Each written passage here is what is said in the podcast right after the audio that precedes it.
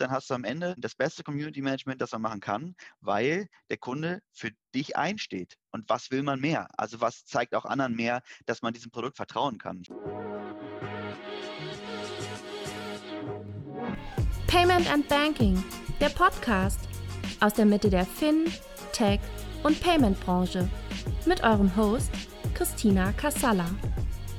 Herzlich willkommen zu einer neuen Ausgabe des Finanzpodcasts von Payment and Banking. Heute reden wir nur am Rande über Finanzen. Der Podcast heute wird ein bisschen anders sein als sonst, denn wir sprechen über die richtige Finanzkommunikation, die richtige Finanz-PR. Im Hintergrund dessen ist, ich bekomme ja als Journalistin, auch bei Payment and Banking, jeden Tag sehr viele Mails und habe mir daher vier Kommunikationsexperten eingeladen aus ganz unterschiedlichen Richtungen. Und ich möchte vorstellen, ich fange mit den Damen an. Juliane Schmitz-Engels, sie ist Head of Communications Deutschland und Schweiz für Mastercard und ist damit heute unsere Vertreterin aus dem Corporate-Umfeld. Hallo Juliane, ich freue mich sehr, dass du dabei bist. Hallo, danke für die Einladung. Dann begrüße ich Michaela Krause. Sie ist Gründerin der Berliner PR-Agentur Leica und hat äh, auch durch ihre vorherige Tätigkeit bei Balu lange Erfahrung in der Startup- und Finanz-PR. Hallo Michaela.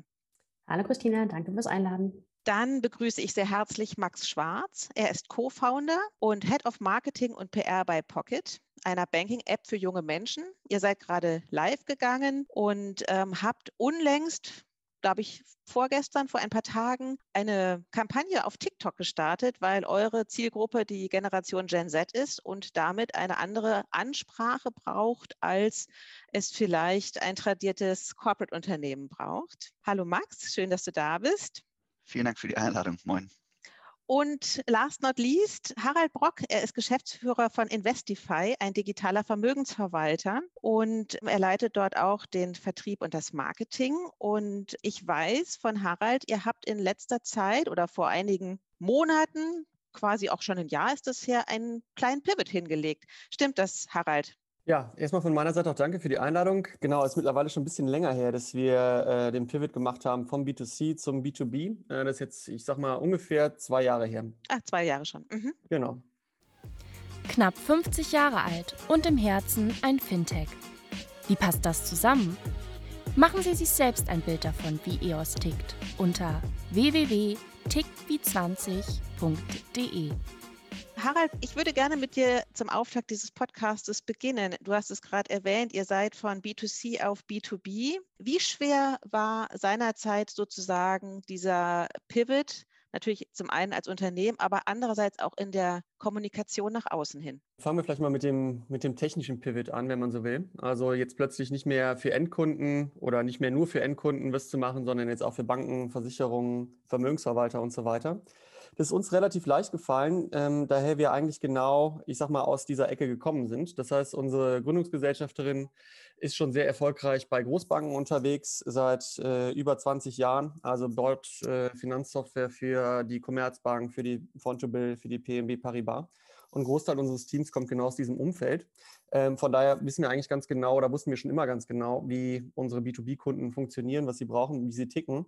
Und von daher war das eigentlich relativ einfach. Ähm, die Komplexität kommt eigentlich bei uns, ich sag mal, in der Kommunikation dadurch rein, dass wir unser B2C-Geschäft nie wirklich ganz aufgegeben haben, äh, sondern wir haben noch immer, ich, wie ich finde jetzt jedenfalls, ein sehr, sehr cooles Endkundengeschäft mit einem Themenansatz. Also das ist relativ einzigartig in Deutschland. Kunden können da jetzt äh, ihre Geldanlage komplett individualisieren. Stichwort Mass Customization, eigentlich ein super cooles Thema. Von daher ist uns das Thema auch noch weiterhin sehr, sehr wichtig. Ähm, die Performance ist auch ausgezeichnet, wie man jetzt irgendwie auch in diversen ja, Untersuchungen sehen kann.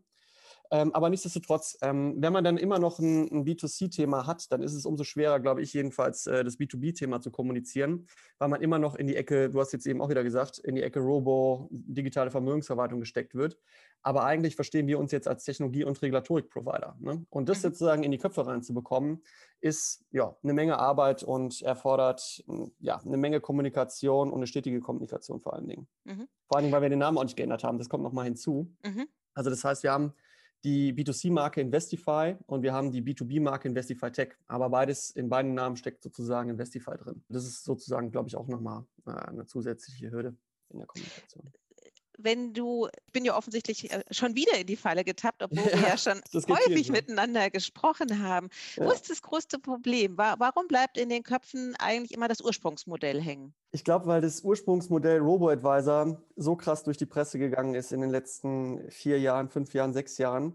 Also das ist einfach so ein, so ein absolutes Trigger-Fintech-Thema und das die Leute irgendwie tangiert und noch immer tangiert. Und der Begriff Robo-Advisor halt auch irgendwie so, so, so krass irgendwie in der Bankenbranche ist, weil es eigentlich nur genau das aufzeigt, sozusagen, wo die Welt gerade hingeht.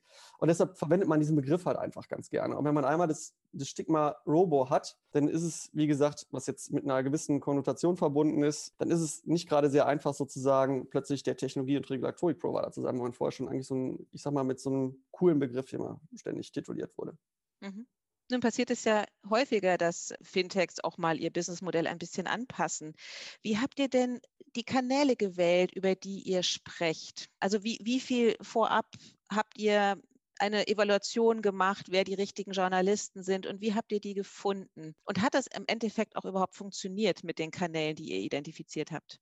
Ich glaube, ähm, wir hatten durch mein Netzwerk äh, einen extrem guten Zugang zu Journalisten, die uns letztendlich beim, beim, bei der Kommunikation äh, begleitet haben und heute immer noch begleiten. Ich habe, wie gesagt, du hast ja auch diverse Bücher rausgebracht, ähm, veröffentliche extrem viel, bin in diversen Podcasts immer unterwegs und habe deshalb äh, zu den renommierten ja, Magazinen auch einen sehr, sehr guten, engen, vertrauensvollen Kontakt. Und das hat, glaube ich, schon geholfen ähm, weil man sich regelmäßig austauscht und man auch die Chance hat, sozusagen jetzt das neue Geschäftsmodell überhaupt mal zu platzieren. Und, und da wird es eigentlich schon sehr, sehr gut aufgenommen und auch, wie wir das ganz gerne haben, vom Wording her aufgenommen, dass man immer von Investify Tech spricht, dass man immer von einem Technologie- und Regulatorik-Provider spricht.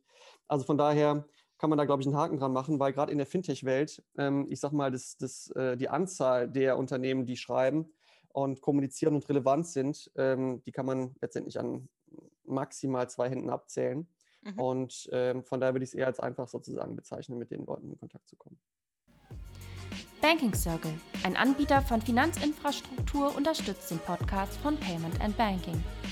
Als volllizenzierte Bank bietet Banking Circle Zahlungsdienstleistern und Banken einen direkten Zugang zu lokalen Zahlungssystemen in vielen Ländern. Umgehen Sie alte IT-Strukturen, um globale Zahlungen schneller und kostengünstiger für Ihre Kunden bereitzustellen und Ihr Geschäft auszubauen. Die innovative Technologie von Banking Circle ermöglicht es Zahlungsdienstleistern und Banken jeder Größenordnung, Chancen in der digitalen Wirtschaft zu nutzen. Von Mehrwährungskonten bis zu Echtzeitdevisenhandel, von internationalen Zahlungen bis zum lokalen Clearing. Sie sind schnell, kostengünstig und sicher. Sie erhalten alles aus einer Hand, damit Sie sich auf Ihre Kunden konzentrieren können. Banking Circle, der Finanzinfrastrukturanbieter, auf den Sie sich verlassen können. Erfahren Sie mehr unter bankingcircle.com. Okay. Naja, weil du hattest mir mal erzählt, ihr habt mal versucht, das auch über eine Pressemitteilung zu lancieren und das hat überhaupt nicht funktioniert. Genau, also wo wir dann nicht so dicht dran sind bei den, bei den Magazinen, die vielleicht gar nicht unbedingt im Fintech-Umfeld unterwegs sind, sondern allgemein, ich sage mal in der Gründerszene, die sich jetzt nicht so tief mit unserem Geschäftsmodell beschäftigen, die greifen dann immer noch mal das Thema Robo-Advisor im Kontext von Investify auf. Ne? Mhm. Ähm, also da, da gebe ich dir recht. Ähm, aber die, die sich wirklich auskennen, in Anführungsstrichen, die, die nehmen es genauer und kommunizieren halt auch genauer. Was ich auch immer feststelle, Journalisten kommen manchmal nicht unbedingt aus dem, aus dem Fintech-Umfeld und schreiben halt einfach zu einem Thema oder werden da einfach reingeschmissen. Und deshalb kann man es ihnen gar nicht verübeln, sozusagen, dass sie jetzt logischerweise nicht genau die Historie von jedem Unternehmen, ich meine, es gibt ja mittlerweile hunderte Fintechs in Deutschland, einfach kennen können. Ne? Wie machst du das, wenn du wieder mal feststellst, oh, jetzt ist schon wieder von dem Robo die Rede? Meldest du dich dann bei den Journalisten und sprichst du dann mit ihnen oder ist deine Erfahrung, dass das gar keinen Sinn macht, weil die sowieso so eigensinnig sind oder wie ist? naja, äh, wie gesagt, ich, äh, ich, ich hake da nicht weiter nach, weil es ja auch, äh, wie gesagt, schon ein Teil unserer Historie ist, weil wir noch immer ein Robo auch haben. Also deshalb ist es ja nicht, nicht ganz gelogen. Ne? Ähm, bloß unser Fokus ist im Moment das B2B-Geschäft oder ganz klar unser, unser B2B-Geschäft. Von daher hake ich jetzt nicht weiter nach und, und gehe dann nochmal hinterher. Also das wäre wär aus meiner Sicht zu viel des Guten. Mhm. Hast du denn drei, fünf Learnings, die du aus der Zeit mitgenommen hast, um diesen, um diesen Pivot auch zu kommunizieren? Was würdest du anderen raten, die jetzt in einer ähnlichen Situation sind wie du? Vielleicht wäre es einfacher gewesen, jetzt nicht nur äh, das Geschäftsmodell zu ändern, sondern halt auch eine komplett neue Brand sozusagen für das neue Geschäftsmodell aufzuziehen, weil dann hat man, glaube ich, eine ganz klare Trennung. Wir haben jetzt, wie gesagt, nur mit dem Zusatz Tech gearbeitet, weil es das sehr, sehr klar zum Ausdruck bringt, wofür wir jetzt stehen, nämlich Technologie-Provider und Regulatorik-Provider oder RegTech, Fintech, wenn man so will. Ähm, und das würde ich, glaube ich, im, im, nächsten, im nächsten Schritt anders machen. Ich würde auch, wie gesagt, die komplette, komplette CI, glaube ich, anders aufziehen. Wir haben uns jetzt bisher relativ ähnlich an dem orientiert, was vorher da war. Das, da würde ich, glaube ich, auch einen ganz klaren oder einen klareren Cut machen, als wir das gemacht haben. Und, und da nochmal völlig neue Wege gehen. Mhm. Das wäre sozusagen dein Hinweis an, an Unternehmen, die entweder ein zweites Standbein aufbauen oder auch ihr Businessmodell drehen? Da muss man immer genauer hinschauen, ob für wen es jetzt genau passt. Aber ich glaube, dass es für uns letztendlich besser gepasst hätte, wenn wir es so gemacht haben. Genau. Ela, ich würde dich ansprechen wollen. Ähm, du begleitest ja sehr viele junge Fintechs und auch etabliertere Unternehmen. Kannst du das nachvollziehen, was Harald erzählt, wie schwer das ist, ähm, das in die Köpfe der Journalisten reinzubekommen, die vielleicht nicht ganz so nah an dem Thema Finanztechnologie dran sind wie wir hier in dieser Runde?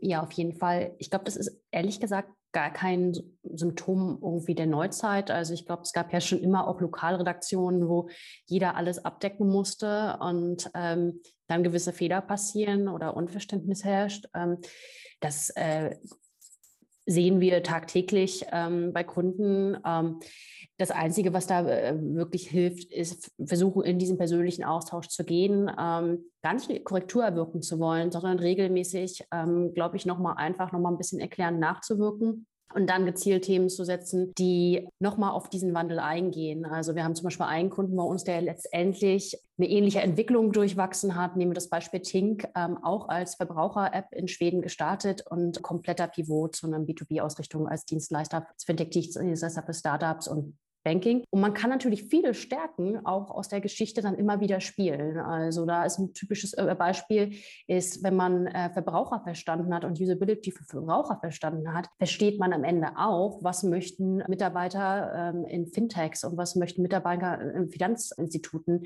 sehen, wie möchten sie implementieren, wie einfach muss das gehen, wie schnell muss man teilweise neue Features entwickeln und was sind die Probleme der, ja, der Bankkunden äh, und Kunden dahinter. Das ist etwas, was man, glaube ich, auch als Stärke für sich ausspielen kann, dass man einmal selber diesen Ritt auch mitgemacht hat und ein viel tieferes vielleicht Verständnis hat und nicht so technokratisch denkt wie vielleicht andere. Und das ist etwas, was da wirklich extrem in der Kommunikation auch hilft, zu sagen, warum man selber ähm, usability-driven ist, warum man am Ende des Tages ähm, die Case gut die Cases gut nachvollziehen kann. Weil ich tue mich immer ein bisschen schwer damit zu sagen, es gibt so B2C-Kommunikation und es gibt B2B-Kommunikation, weil ich finde, in der B2B-Kommunikation sitzen am Ende des Tages auch Menschen und die wollen auch verstehen, worum es geht. Ähm, und auch beim äh, Produkt äh, möchten die eigentlich auch, dass das mega einfach zu bedienen ist.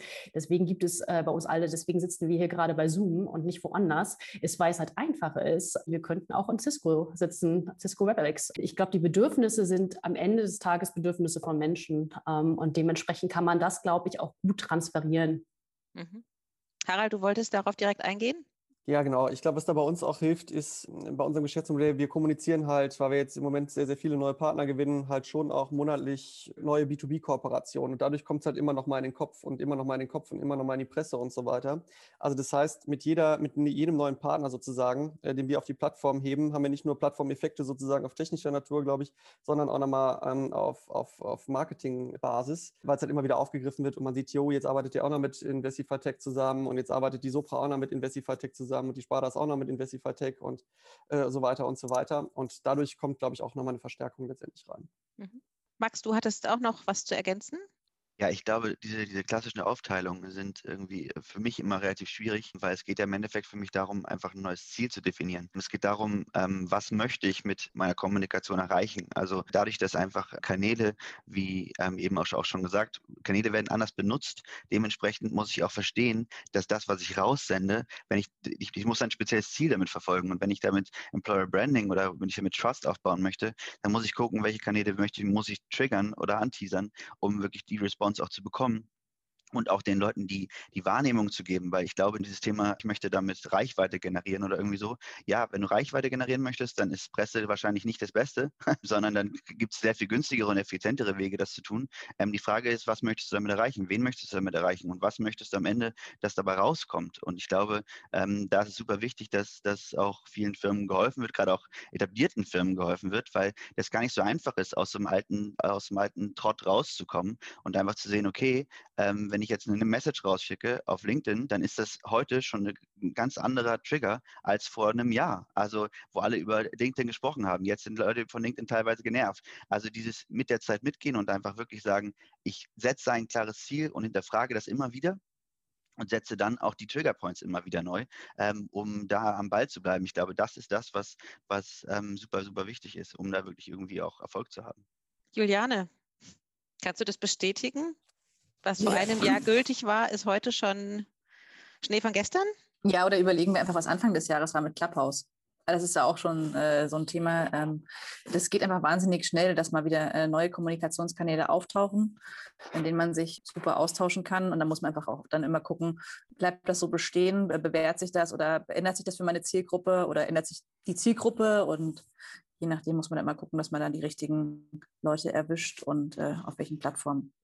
Ein Fun Fact nur, also unsere Zielgruppe zum Beispiel 16 bis 19 ähm, war 2018 oder so waren, waren da, waren da, oder 2015, Entschuldigung, war das, waren die, glaube ich, ähm, auf Instagram waren 30, 40 äh, Prozent. Dann waren auf einmal 2019 waren, waren über 90 Prozent der, der 16 bis 19-Jährigen alle auf Instagram und alle waren da.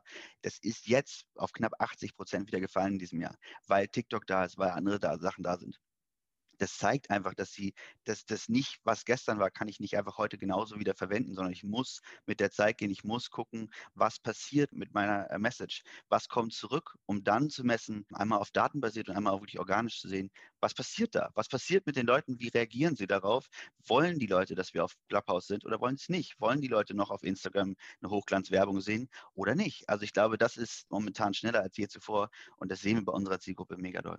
Jetzt habt ihr ja mit äh, Gen Z natürlich auch eine sehr affine und, und schnelle Zielgruppe auch. Ähm, ich könnte mir jetzt vorstellen, bei Mastercard geht der Switch von einem Kanal zum anderen nicht ganz so schnell, oder?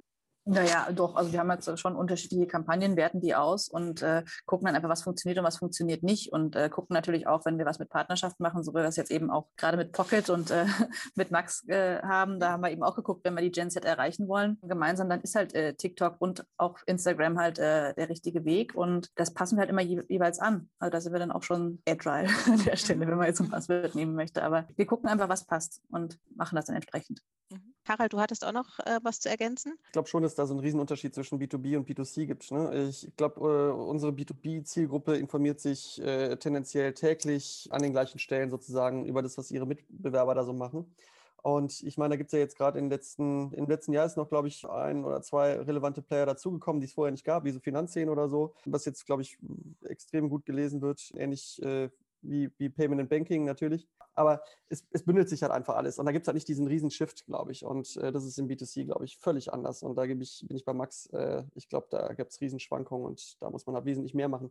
Aber was, glaube ich, immer hilft, ist sich auch regelmäßig oder unregelmäßig externe Hilfe bei der Kommunikation reinzuholen, weil man sonst immer wieder in seinem eigenen Trott äh, unterwegs ist. Ähm, häufig viel zu komplex wird, auch von der Kommunikation, gerade im B2B-Bereich. Und da hilft es, glaube ich, schon mit Agentur regelmäßig zu arbeiten, die einfach mal wieder die Komplexität rausnimmt, die Zielgruppen neu strukturiert und da wieder komplett neue Ansätze reinbringt. Ne? Ihr werft gerade meinen ganzen Fragenkatalog durcheinander, weil ihr jetzt schon so ganz viele Punkte aufgreift. Als du sagtest, man muss sich externe Hilfe holen, hat sich Juliane sofort wieder gemeldet. Es war eigentlich noch äh, zu, dem, äh, zu dem Punkt, dass man Ach. eben äh, bei B2B ähm, da jetzt schon so seine regelmäßigen Informationspunkte hat. Ähm, aber auch das passt sich ja an. Also ähm, Harald, genau wie du sagtest, irgendwie jetzt ist zum Beispiel Finanzszene äh, stärker geworden. Äh, Payment und Banking ist, äh, glaube ich, immer, ähm, also seit länger schon irgendwie jetzt ganz vorne mit dabei. Aber es gibt auch viele Blogs, die auch einfach von den, von den ähm, Initiatoren her einfach mal ähm, mehr betrieben werden, weniger betrieben werden, wo es jetzt einfach auch mal anpasst. Und da muss man eben auch dabei bleiben.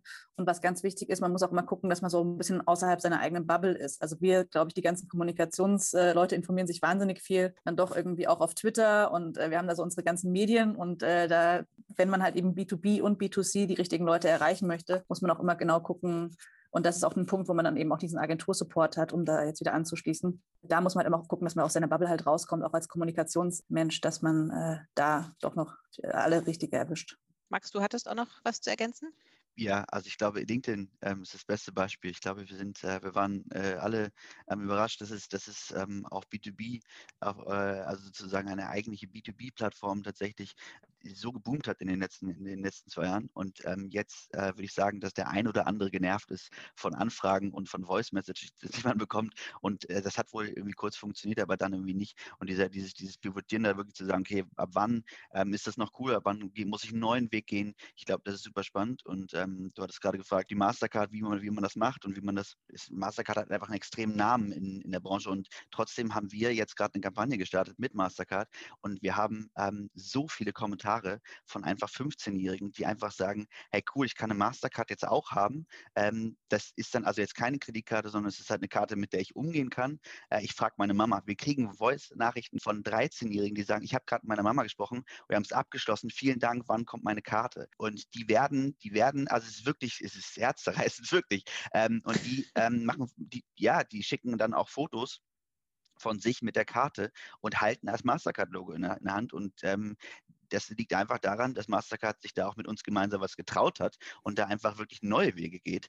Und das respektiert eine, eine Gen Z, das respektiert eine junge Zielgruppe, weil das dann auch authentisch ist. Mastercard geht nicht nach vorne und sagt, hey, wir sind die coolsten für Jugendliche und äh, ab jetzt nur noch Mastercard, sondern man geht halt auch über, über Influencer, über, über Produkte, die verstanden werden in der Gen Z und über Kooperationen und ähm, wo man dann wirklich einen Respekt bekommt von der, von der Gen Z. Und was da alles kommentiert wird, ich darf es nicht zeigen, ich darf die Voice Messages hier nicht, nicht, nicht, äh, nicht abspielen, aber es ist herzerreißend, wirklich. Und da, ja, Props auch nochmal an, an äh, Mastercard, weil es hat, es hat einfach super Spaß gemacht, das zu kreieren und es macht super Spaß, jetzt den ganzen Tag TikTok zu gucken und wie es nach oben geht.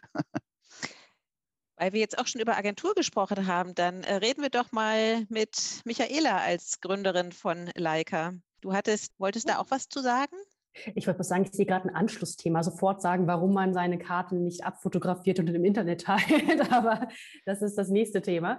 Äh, genau. Ähm, aber ich ja, da, da gibt es gleich eine Sicherheit. Gibt es wieder Widerspruch? Ne? Ja, da, da gibt es einen Widerspruch, weil unsere Karte, das haben wir extra in Mastercard so gemacht, hat vorne keine Daten von der Person uh. drauf.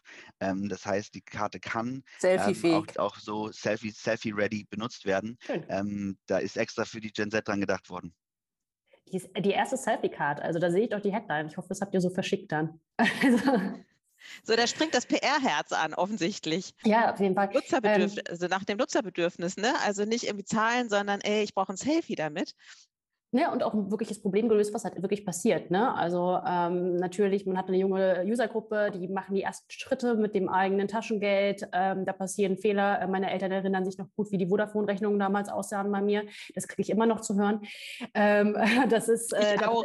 also das ist natürlich dann aus Nutzersicht gedacht, ähm, ja, da, das wird einfach passieren. Die werden, wir wollen das auch, dass die ein bisschen stolz drauf sind. Wir wissen, wir wollen, dass sie stolz drauf sind, dass sie jetzt finanzielle Freiheiten bekommen. Ähm, lass uns doch die Karte so designen, dass sie das auch wirklich machen können, ohne dass da was passiert. Das finde ich halt ähm, super gedacht und das ist halt auch etwas, was man kommunikativ, glaube ich, nach außen tragen sollte, dass man das so weit gedacht hat. Zu Haralds Stichpunkt, dass es ähm, ganz gut ist, ähm, eine Agentur von außen rauszuholen. Das erleben wir auch oft, dass wir angefragt werden, um zu sagen, hey, wir haben das Gefühl, das ist irgendwie, wir drehen uns ein bisschen im Kreis oder die Gedanken gehen immer in die gleiche Richtung. Und das kann schon recht hilfreich sein. Und selbst agenturintern machen wir das auch so, dass wir halt ab und zu nochmal uns auch auf den Prüfstand stellen und sagen, jetzt arbeiten wir sechs Monate, ein Jahr äh, irgendwie auf dem Kunden. Wäre es vielleicht äh, sinnvoll, nochmal ein, zwei Teammitglieder ähm, auszutauschen, also einfach zu schauen, ob wir dann noch mal von einem ein neues Teammitglied bei uns reinzuholen oder das ganze Team zusammenzubringen und auch bei uns noch mal umzuwürfeln, um zu schauen, ob das, ob das Sinn macht. Also wenn man gleichzeitig Kontinuität drin hat, also man will ja, dass Leute dauerhaft mit dem Thema verbunden sind und ähm, Historie von A bis äh, Z verstehen, aber ab und zu diesen Blick von außen drauf zu bringen, ist, ist glaube ich, denke ich, super wichtig. Also das ist, glaube ich, da seid ihr nicht alleine.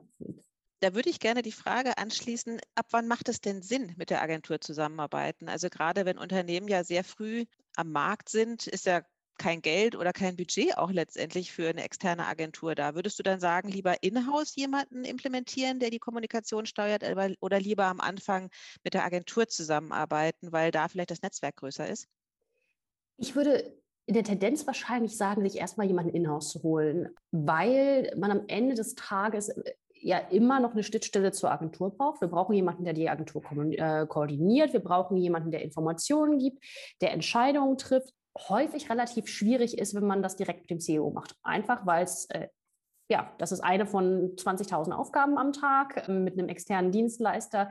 Ähm, das kann funktionieren, aber oftmals ist das einfach dann zu viel. Und dadurch ähm, verzögern sich Projekte, es verzögern sich Entscheidungen, es ist vielleicht auch einfach nicht das Kommunikationsverständnis gegeben. Also wir merken in der Regel funktionieren die Accounts am besten, wo es intern schon jemanden gibt, der den Kommunikationshut in irgendeiner Form aufhat. Das muss jetzt nicht unbedingt die seniorigste Person sein. Ähm, das kann auch jemand ähm, sein, der richtig viel Energie mitbringt ähm, gute Ideen hat ähm, und dann vielleicht die, die, Struktur oder Erfahrung von der Agentur dazu holt. Aber diese Schnittstellenfunktion, die, die braucht es einfach. Ähm, wir sitzen ja einfach ähm, in Corona-Zeiten ja noch schwieriger, da kann man mich ja wirklich nicht zum Kunden reinsetzen. Da bin ich ja einfach darauf angewiesen, dass gewisse Sachen auch an mich übermittelt werden und da macht das einfach total Sinn. Max? Ja, man in-house versteht man das Produkt ja auch am besten. Also es ist ja so, dass ähm, die Agentur kann einem ja, äh, hat ja Spezialisten, die einem helfen, ähm, aber letztendlich ähm, den letzten Touch muss man immer noch so selber geben. Also jeder, der sich eine Agentur holt und sagt, mach mal, wird am Ende nicht erfolgreicher sein als die, als die anderen. Man muss jemanden haben, der dann auch nochmal zwischendurch drauf guckt und sagt, hey, aber ist das wirklich unsere Zielgruppe? Ich glaube, weil ich am Telefon hin und wieder bin mit Kunden oder weil ich das und das gelesen habe, dass ich noch einen Insight habe, der halt vielleicht nicht sofort offensichtlich für eine Agentur ist. Ich meine, die Agentur kann auch nur das tun, was sie, was sie sozusagen bekommen als Briefing. Und ein Briefing ist niemals, niemals 100 Prozent. Harald, arbeitet ihr mit einer externen Agentur zusammen? Ja, wir arbeiten mit einer externen Agentur zusammen, wollen es aber jetzt auch noch mal ein Stück weit ausweiten, weil wir halt festgestellt haben, bei uns gibt es intern, also das liegt wie gesagt primär alles bei mir und bei einem Kollegen von mir. Wir haben aber auch nicht mehr so viel Zeit und wollen es jetzt wie gesagt bewusst nochmal extern rausgeben, auch wie gesagt, um nochmal neue Impulse reinzuholen mhm. und, und da ja einen frischen Wind nochmal reinzubringen. Wie sucht ihr? Also die grundsätzliche Frage, wie findet man denn die richtige Agentur? Ich glaube, grundsätzlich ist es extrem wichtig, dass man jemanden hat, der das generelle Produkt oder die Produktumgebung ganz gut versteht. Also jemand, äh, dass man jemanden hat, der beispielsweise schon mal im Fintech-Umfeld gearbeitet hat oder weiß, worauf es da letztendlich ankommt. Also das ist mir persönlich extrem wichtig, dass wir da nicht bei Null anfangen, weil es schon ein spezielles Thema, die Zielgruppe ist schon speziell und da setze ich halt auch immer auf, auf gute Referenzen, äh, die das Unternehmen da letztendlich schon mal hatte. Ähm, und dann muss die Chemie natürlich stimmen. Also ich meine, es kommt dann als, als, als nächstes natürlich hinzu, weil man ja doch irgendwie ähm, sich verstehen muss. Und äh, ja, und ich, ich glaube, das war eine Agentur nochmal extrem wichtig, dass das stimmt. Auch da hat Max noch was zu ergänzen. Entschuldigung, dass ich jetzt schon wieder einreite, aber ich, Nein, äh, also ich stimme, stimme Harald natürlich, ich stimme Harald vollkommen zu und auch nochmal das, was er vorher gesagt hat. Ähm, also B2B ist da einfach irgendwie auch nochmal ein bisschen anders als B2C. Eine ganz, ganz nette Anekdote nämlich von, von uns, wie wir unsere Agenturen gesucht haben und unsere ersten Gespräche geführt haben. Wir haben mit einer Agentur gesprochen, ich nenne den Namen jetzt des Geschäftsführers nicht, ist aber ein sehr, sehr, sehr, sehr äh, smarter und sehr, sehr gehypter Mann. Und ich sage Mann in Anführungszeichen, weil er, als wir gesprochen haben, war er 17.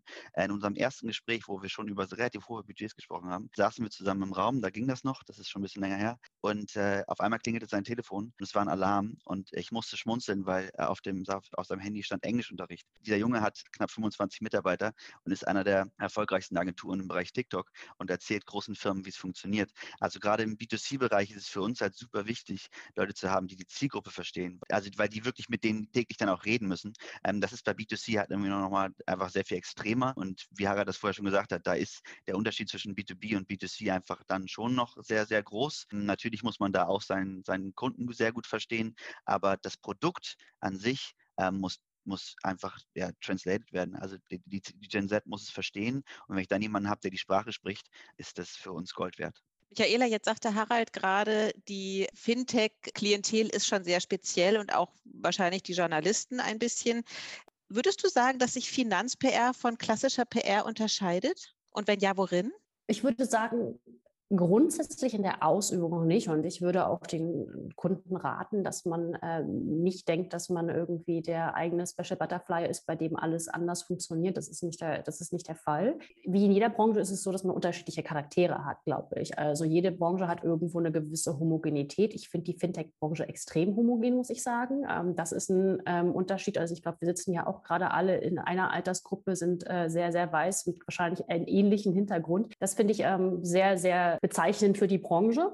Und ich finde auch sehr bezeichnend für die Branche, dass sehr viel Nabelschau betrieben wird und aufeinander geschaut wird. Das ist äh, das Einzige, was ich denke, vielleicht so ein bisschen mir auffällt als Charakteristika, dass ganz oft mal geschaut wird, aber XY macht das und der Wettbewerb macht das. Und das empfinde ich als ein bisschen stärker als bei anderen, die sagen, das ist unsere Story, das ist äh, unsere Story, wir wollen das machen. Wir gucken gar nicht so viel nach links und rechts, sondern es ist, das ist aber, glaube ich, ein Symptom davon, dass die Branche einfach so extrem stark gewachsen ist. Ähm, es auch viele Copycats äh, von Ideen äh, in der Branche gibt und es eine gewisse Konsolidierung irgendwann geben wird. Aber man hat so ein bisschen das Gefühl, dass es halt ein Wettrennen ist darum, um Aufmerksamkeit, es ist ein Wettrennen um Leute ähm, und ich würde mir ein bisschen mehr äh, wünschen, dass die, die wirklich guten Ideen ein bisschen mehr ähm, hervorstechen und man auch ein paar diversere Stories erzählen kann, die sicherlich auch da sind, aber in der Masse das gerade einfach ähm, sehr, sehr noch einheitlich kommuniziert, was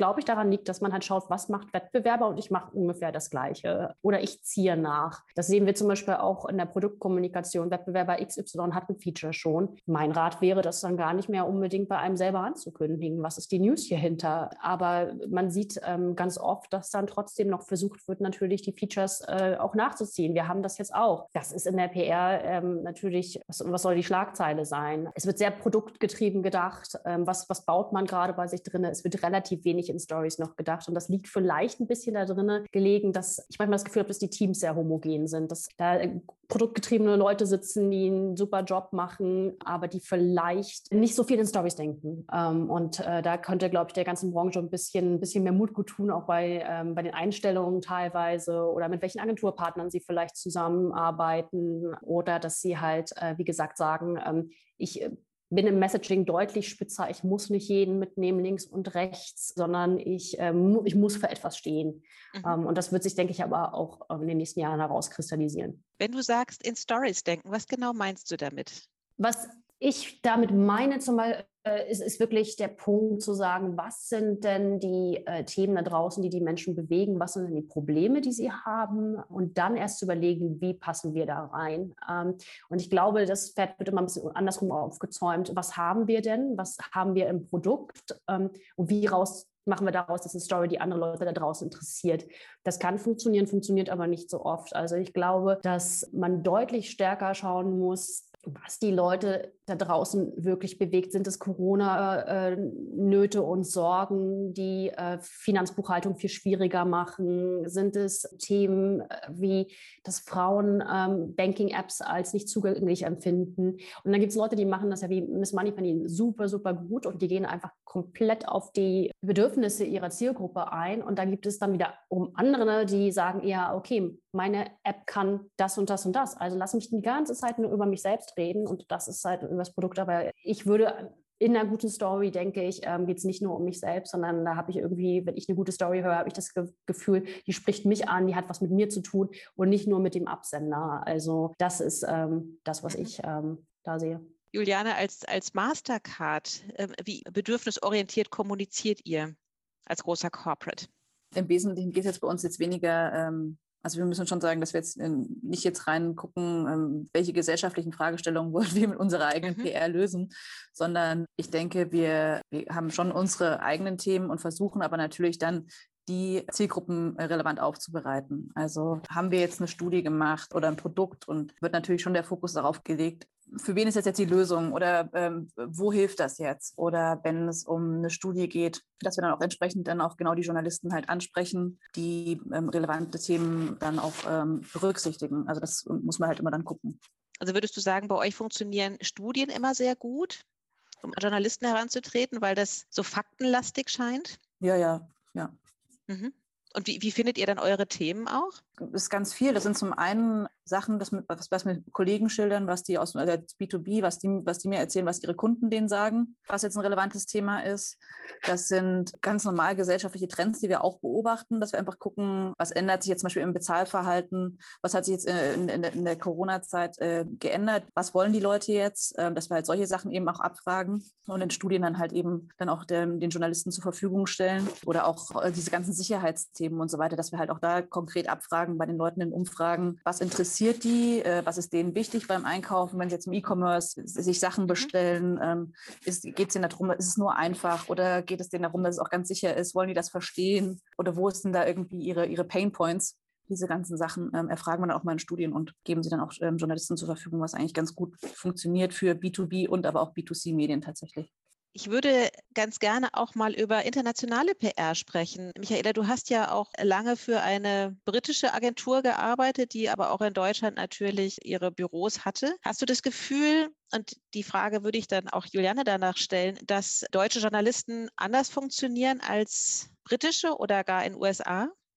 Ähm, ist sogar noch interessanter. Die Agentur war von einer Amerikanerin gegründet. Das mhm. erste mhm. Büro, wissen viele nicht, war in Paris. Ähm, ah, und okay. äh, dann, dann London und äh, dann ah, habe ja, ich, das, mhm. hab ich das Berliner Büro aufgebaut. Genau. Ähm, und ja, jeder Markt hat ähm, riesige Unterschiede. Also, oder mal größere, mal kleinere. Wir haben jetzt aktuell bei Leica auch sehr, sehr viele Partneragenturen. Also wir haben Partneragenturen UK, Frankreich, äh, Niederlande, Türkei und dann ist die Liste wirklich, wirklich lang. Und es funktioniert ähm, in jedem Markt unterschiedlich. Ähm, Großbritannien hat allein extrem viel mehr Fintech-Journalisten. Die haben schon immer ein größeres, jahrzehntelang mehr Berichterstattung über Finanzthemen, ein höheres Maß an Finanzbildung, würde ich wahrscheinlich sagen, auch. Ein anderes Verhältnis zur Vorsorge auch, ähm, wo wir ja ähm, bislang sehr, sehr auf unsere Rente vertraut haben, ähnliches. Das äh, ist da anders, in den USA auch nochmal komplett anders.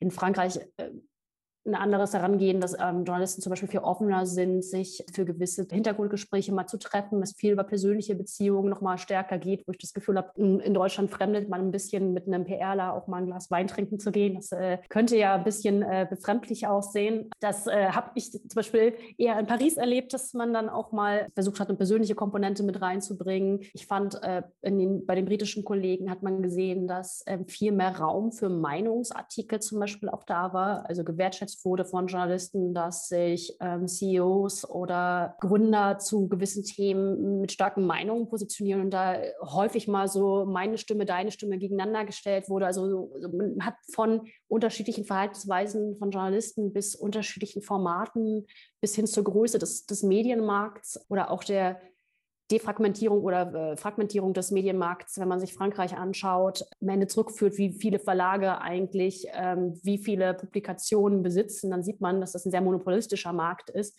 Da sind wir dann ganz anders aufgestellt und das verändert alles, all diese Faktoren verändern die Arbeitsweise. Ähm, mhm. Das macht es aber auch total spannend, mit anderen Agenturen zusammenzuarbeiten und bringt manchmal auch neue Ideen rein, die dann hier auch funktionieren können, wenn sich unser Markt zum Beispiel verändert. Ja, Juliane, du kommunizierst ja auch viel mit der Schweiz in deinem Fall noch, aber kriegst du es natürlich auch mit, wie es äh, in anderen Ländern ist. Wie ist deine Einschätzung? Weil du hattest jetzt gerade das Thema Studien, Faktenlastig. Ich könnte mir vorstellen, das ist so ein deutsches Thema.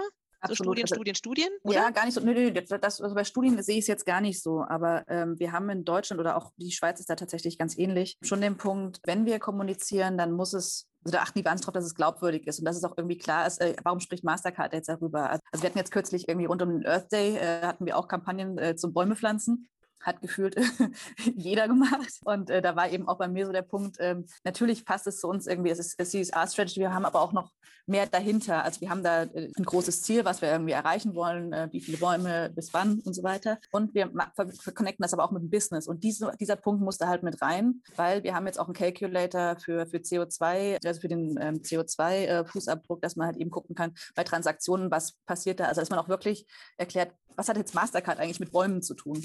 Oder auch, äh, was wir da noch irgendwie haben. Also dass wir auch direkt in dem Bereich forschen, wie können wir unsere Produkte in dem Bereich noch mehr machen. Und solche Sachen, sowas muss man dann in Deutschland und der Schweiz ähm, dann schon kommen, damit man glaubwürdig ist und nicht dann irgendwie gleich irgendwie abgestempelt wird. Also immer diese Connection zum Business auch irgendwie haben. In anderen Ländern ist es tatsächlich ganz ähnlich, äh, nicht ähnlich. Also Deutschland, Schweiz ist äh, sehr ähnlich, aber äh, die wollen immer alles verstehen also auch bei Produkten, da bekomme ich wahnsinnig tiefe Fragen teilweise zu irgendwelchen technologischen Sachen, obwohl ich mich einigermaßen fit halte, da ich dann doch oft mit den Kollegen nochmal nachfragen muss. Äh, hallo, ich, ich habe eine Frage, verstehe ich gar nicht richtig. Also erklär mir erstmal und dann äh, auch die Antwort bitte. Und dann ähm, sehe ich jetzt bei Kollegen in anderen europäischen Teilen, das haben die gar nicht.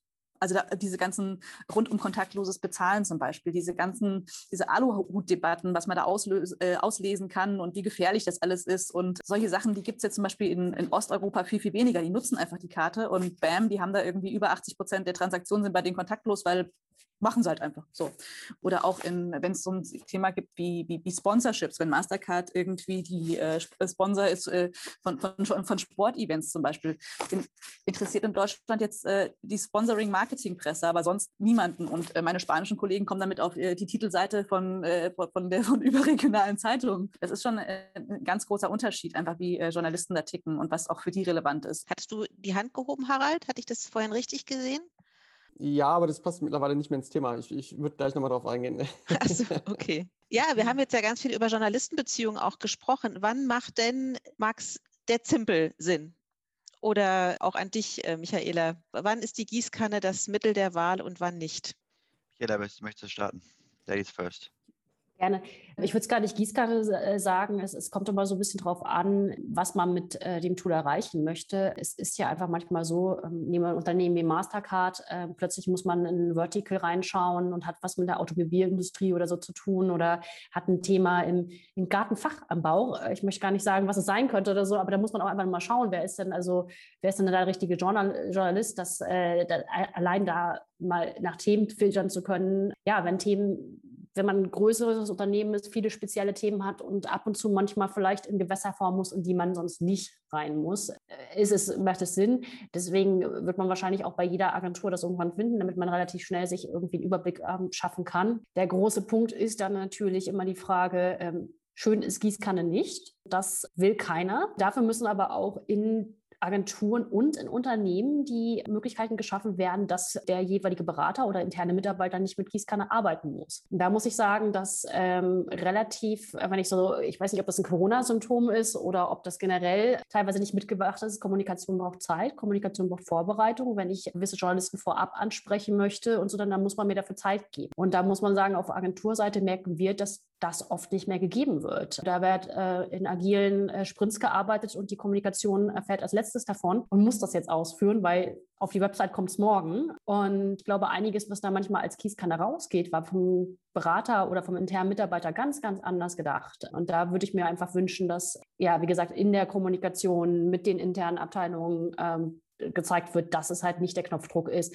ich kann auch mir vorstellen, dass es daran liegt, dass natürlich viele andere Sachen äh, per Knopfdruck funktionieren und dass man sich deswegen wundert, was machen die dann da in der Kommunikation? Warum möchten die dann gerne mal irgendwie eine einzelne E-Mail schreiben oder mal einen einzelnen Anruf machen oder warum wollen die vielleicht warten, dass sie die Christina morgen eh sehen? Also diese, diese Knopfdruck-Mentalität sorgt dafür, dass, glaube ich, äh, mehr mit Gießkanne gearbeitet wird, wo es eigentlich auch nicht gut ist.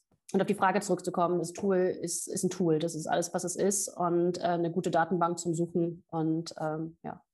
Ja, also Datenbank ist, ist immer, äh, gerade wenn man, wenn man startet und einfach den Kontakt nicht hat, ist super.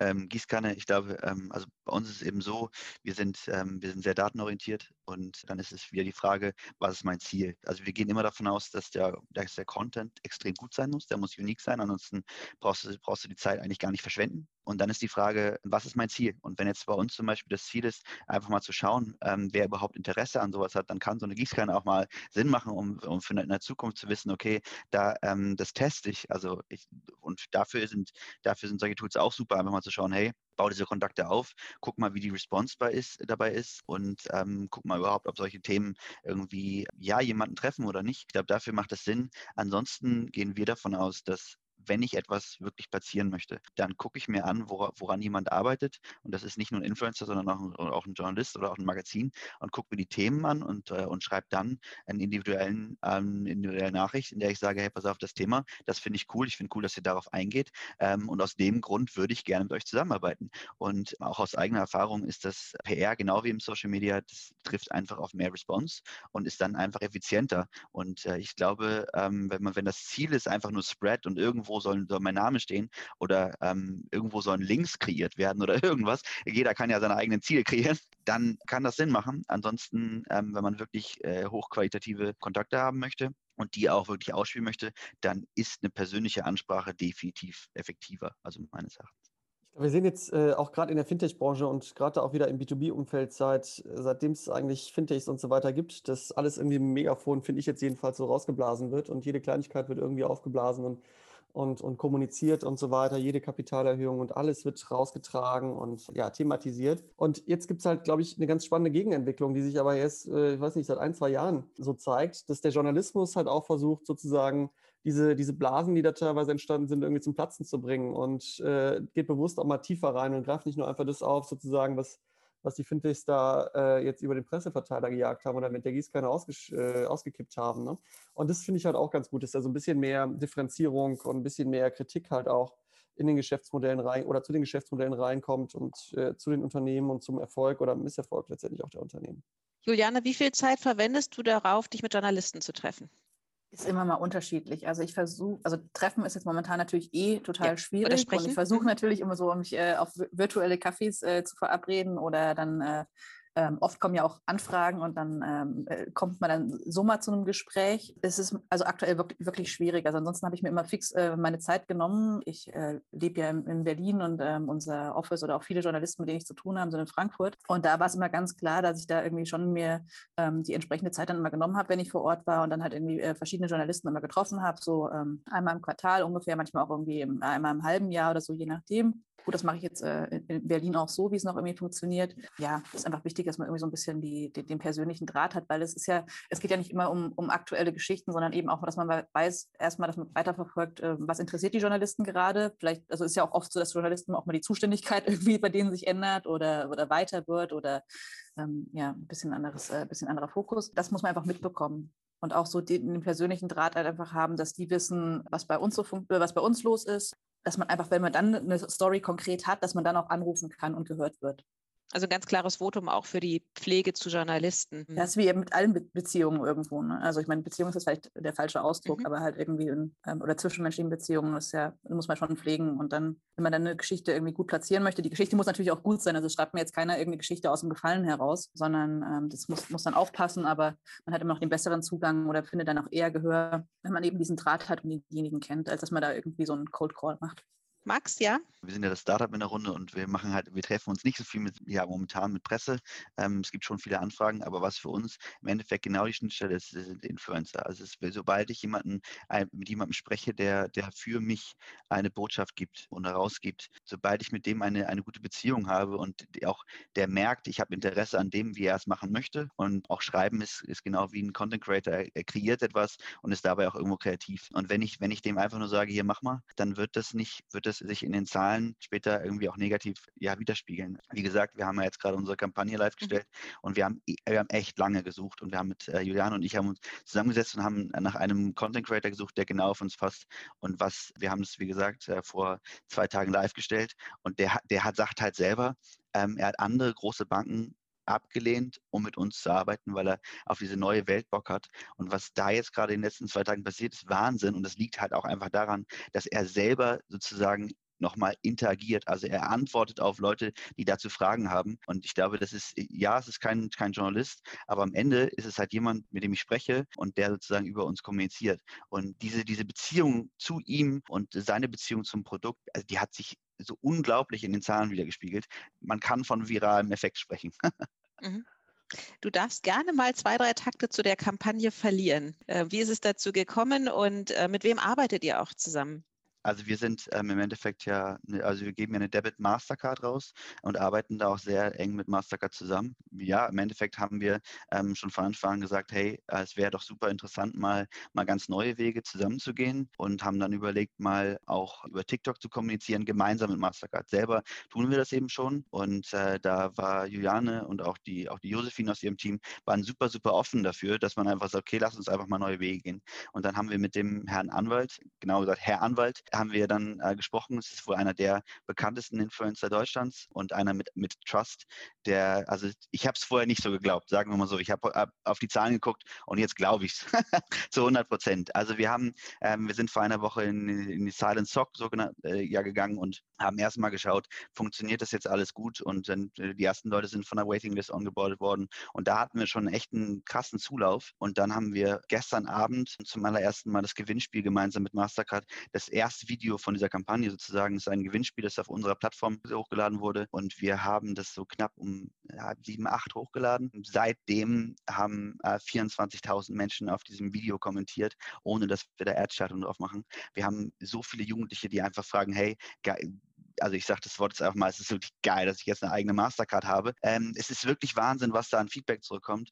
Wir haben knapp 23.000 Follower generiert in unter zwölf Stunden über Nacht und ähm, naja, das ohne, wie gesagt, Budget zu verwenden, das ist schon, das ist schon Wahnsinn. Und was, was, den, was mich so überrascht, ist, dass, dass ähm, dieser Trust einfach sich da widerspiegelt, dass über, über 35 Prozent von ähm, 400.000 Menschen, die das gesehen haben, haben über, 30, über 35 Prozent das gesamte Video gesehen. Das heißt, man sieht, was, was für ein, was für ein, ein Stand dieser, dieser Influencer im Markt hat, weil man weiß auch, wie schnell geswiped wird. Und ich meine nicht rechts oder links, sondern ich meine von oben nach unten. Es wird halt super super schnell. Also die Aufmerksam Aufmerksamkeitsspanne von so einem Jugendlichen ist super, super kurz. Trotzdem, dass es eine, eine, eine, ein Finanzprodukt ist, und ich sage das jetzt mal ähm, in Anführungszeichen, das ist halt nicht das, das sexy Produkt für einen Jugendlichen wie ein, wie ein Sneaker oder so. Ähm, haben die Leute Lust drauf? Und das liegt daran, dass wir gemeinsam mit jemandem äh, darüber sprechen, dem sie vertrauen und uns sozusagen nicht ja, herabgeben und mit ihnen sprechen, sondern uns auf eine Ebene begeben und auch, äh, auch auf TikTok Fragen beantworten, auf Instagram Fragen beantworten. Die Leute, ich habe gerade einen Snapchat ähm, äh, von jemandem bekommen, der dann auch gesagt hat, hey, wie kann ich das auf meiner Playstation ähm, anschließen? Da hat äh, mein, mein, mein äh, Social Media Manager hat dann zurückgeschrieben, hey, du gibst einfach nur die Kreditkartennummer ein, Punkt fertig fertig. Und er schreibt, ich meine, das klingt ein bisschen komisch, aber er schreibt Ehre, Ehre, Ehre, guter Mann, jetzt kann ich endlich selbst zocken, vielen, vielen Dank. Das ist, das ist, es ist schon Wahnsinn, was da für eine Kommunikation jetzt stattfindet mit einem Jugendlichen, der, der halt ähm, sich ja, im Endeffekt mit selber mit Videos ähm, besser auskennt als die meisten von uns es ist Wahnsinn, was da, was da passiert. Und wir sind super froh, dass die Zielgruppe das so annimmt. Wir sind auch super froh, dass die Eltern es so annehmen. Denn wir sehen ja auch, dass die Eltern auf die Website kommen, sich nochmal informieren und dann gemeinsam mit unter 18-Jährigen dieses Konto abschließen. Also es ist nicht nur so, dass die auf, auf Social Media Kommentare ähm, geschrieben werden, sondern es schließen einfach super viele Leute momentan das Konto ab, weil sie einfach Interesse daran haben, auch dass ihr Kind einen eigenen Zugang zu seinem Geld hat und auch im Endeffekt ja, auch online bezahlen kann. Weil, sind wir mal ehrlich, wir reden über Finanzen, wir reden über Corona, wir reden über ähm, Jugendliche, die den ihren Eltern das, das, das Handy erklären und trotzdem können die nicht online bezahlen. Und da, dadurch, dass wir da einen Nerv getroffen haben, offensichtlich, ist es jetzt so, dass wir das von der, von der Zielgruppe zurückbekommen. Und da sind wir sehr, sehr froh drüber. Ein ganz spannender Satz von, einer, von einem, der uns ähm, geschrieben hat, ist, ist auch ein bisschen ab von, von, äh, von dem, wie ich reden würde, aber er hat geschrieben, mega cool, äh, ich twerke normalerweise auf, auf Twitch und vorher habe ich nur ein Banking-Tool benutzt wie meine Granny und das war so, okay, also ich hätte das niemals so geschrieben und man muss immer aufpassen, wie man dann antwortet. Man muss dann wirklich auch den mhm. richtigen Ton treffen, aber es ist Wahnsinn, was da gerade abgeht. Und wie, wie, mhm. gesagt, wir sind froh, dass wir mit Mastercard da eben gemeinsam diesen Weg gehen können und weil ist, muss man sich auch immer erstmal trauen. Es ist halt schon als Corporate, viele trauen sich es nicht ähm, mit, mit mit, ähm, jungen Projekten zu arbeiten und äh, auch mit, mit Influencern zu arbeiten auf TikTok, das ist im Endeffekt so, weil viele TikTok noch nicht ganz ernst nehmen. Aber das ist weit hinter der Zeit. TikTok ist ernst zu nehmen und die, alle Leute, die auf TikTok irgendwie was machen, sind auch ernst zu nehmen. Das sieht man einfach. Ja. Herr Anwalt hat übrigens eine eigene Kanzlei und arbeitet täglich jeden Tag als Anwalt und hat dreieinhalb Millionen Follower und da hat Leute vor der Tür stehen, die irgendwie Autogramme wollen. Also Social Media Manager und, und äh, Social Media ähm, Influencer und, und, und Star auf, auf TikTok ist für, kann man jetzt auch nebenbei machen, wenn man, wenn man Anwalt ist. Ähm, das ist eine neue Zeit, die irgendwie angeschossen ist. Ähm, super, super spannend, also mhm. wirklich. Juliane wollte was sagen und dann Michaela gerne im Anschluss. Ja, das ist jetzt, äh, genau, das ist für, für B2C ist äh, diese Form der Influencer total äh, spannend natürlich. Und ähm, aber auch für B2B habe ich jetzt auch schon äh, Erfahrungen damit gemacht, dass wir ähm, jetzt gar nicht im Sinne von irgendeiner bezahlten Kooperation oder so, sondern einfach, dass man eben auch die Kontakte hat zu ähm, entsprechenden äh, Bloggern oder die man auch irgendwie als Influencer irgendwie sehen kann. Und ähm, ab und an haben wir auch die Situation, dass ähm, jetzt äh, Partner von uns äh, weniger oder anders kommunizieren wollen oder wie auch immer. Und dann kann man auch mal mit denen, ähm, wenn man dann doch mal so ähm, off the record mit den, äh, mit den Influencern spricht, also diesen B2B-Influencern, ähm, dann kann man da auch mit denen mal drüber sprechen. Dann finden die halt äh, offen, öffentlich äh, zugänglich ähm, dann äh, eben auch dann dieses Thema und dann schreiben die darüber ohne dass ich jetzt irgendeine Pressemitteilung habe und aus, aus irgendwie, weil die als Experten wahrgenommen werden, äh, kommt daraus wieder ein FAZ-Artikel. Also die, die Situation hatte ich halt eben auch schon. Das ist, äh, äh, funktioniert teilweise besser als jede Pressemitteilung, die ich rausschicken kann. Das ist eben auch nochmal so ein Ansatz. Also wenn man wirklich Leute hat, die irgendwie glaubwürdig sind und die über einen kommunizieren oder die eben auch diese Zielgruppe haben, die einfach zuhören, ähm, das kann immer auch, ähm, auch im B2B-Bereich sehr, sehr gut funktionieren. Michaela, würdest du jetzt deinen Kunden empfehlen, einen TikTok-Kanal zu eröffnen? Wir arbeiten ja für Snapchat. Also ähm, wir würden da deutliche äh, Vorteile in Snapchat sehen, allein schon was das ganze Thema Brand Safety äh, betrifft oder auch das ganze Thema, wie das Netzwerk selber aufgebaut ist. Also da ist eine enge Community von Freunden, ähm, die sich gegenseitig unterstützt, in der es ähm, genau diese ganzen sozialen Eitelkeitsdynamiken nicht gibt, die die Menschen letztendlich unglücklich machen. Ne? Also hier Likes, Followers, hier dieser ganze soziale Druck, der ähm, auf der Gen Z lastet. Da haben wir auch Studien dazu, die sagen, ähm, das ist eine Generation, die unglaublich viel an sich arbeitet, die unglaublich viel anderen Leuten helfen will, die aber auch unglaublich unter Druck steht. Und ähm, deswegen würde ich sagen, als Marke würde ich da hingehen langfristig, ähm, um zu sagen, ja, ich äh, komme in ein Umfeld, wo, wo das nicht passiert, wo es darum nicht geht, wo es um eher um Kreativität und äh, gemeinsames Erleben geht, als jetzt unbedingt sich gegenseitig hochzuhypen. Aber grundsätzlich fand ich das super toll, dass Max so eine Lanze für die Gen Z ge, ähm, gebrochen hat. Deswegen wollte ich das nochmal sagen. Das ist, glaube ich, was, was ich so oft verargumentieren muss in Kundengesprächen. Ähm, erstmal ist die Gen Z mittlerweile auch eine Unternehmergeneration. Das ist sogar B2B-relevant. Also die äh, sind äh, die starten durchaus gleich mal direkt mit ihrem eigenen Business, ähm, würde ich mal nicht unterschätzen. Und zweitens braucht es einfach, und das haben wir zum Beispiel, das sieht man daran, was wir an Kampagnen bei Twitch und bei unseren Kunden Twitch und Snapchat haben, ist, wenn man eine Marke langfristig denken möchte und aufbauen möchte, dann muss man natürlich auch langfristig dran denken, ähm, wo sind meine Verbraucher von morgen und wo sind meine äh, User von morgen und äh, sie an sich zu binden. Also deswegen haben wir Aktivierung mit Porsche in, in Twitch oder wir haben BMW bei Snapchat in in die Einfahrt gestellt oder ähnliches. Das sind, äh, das sind Themen, ähm, wenn man frühzeitig eine Marke binden will, dann, dann, sollte man das tun. Das Einzige, was ich glaube ich, ähm, wo ich, weswegen ich mich gemeldet hatte, äh, war, das glaube ich, wir sind ja alle nicht Gen Z, immer ganz schnell so äh, der Eindruck entsteht, man muss für die immer alles unglaublich schnell kommunizieren. Die haben, das, ich glaube, das Wort Aufmerksamkeitsspanne äh, viel. Und das setzt sich ja so fest wie, mein Gott, das sind alles kleine Eichhörnchen, die ständig auf dem Baum hoch und runter flitzen und wo nichts hängen bleibt. Und das ist ja nicht der Fall.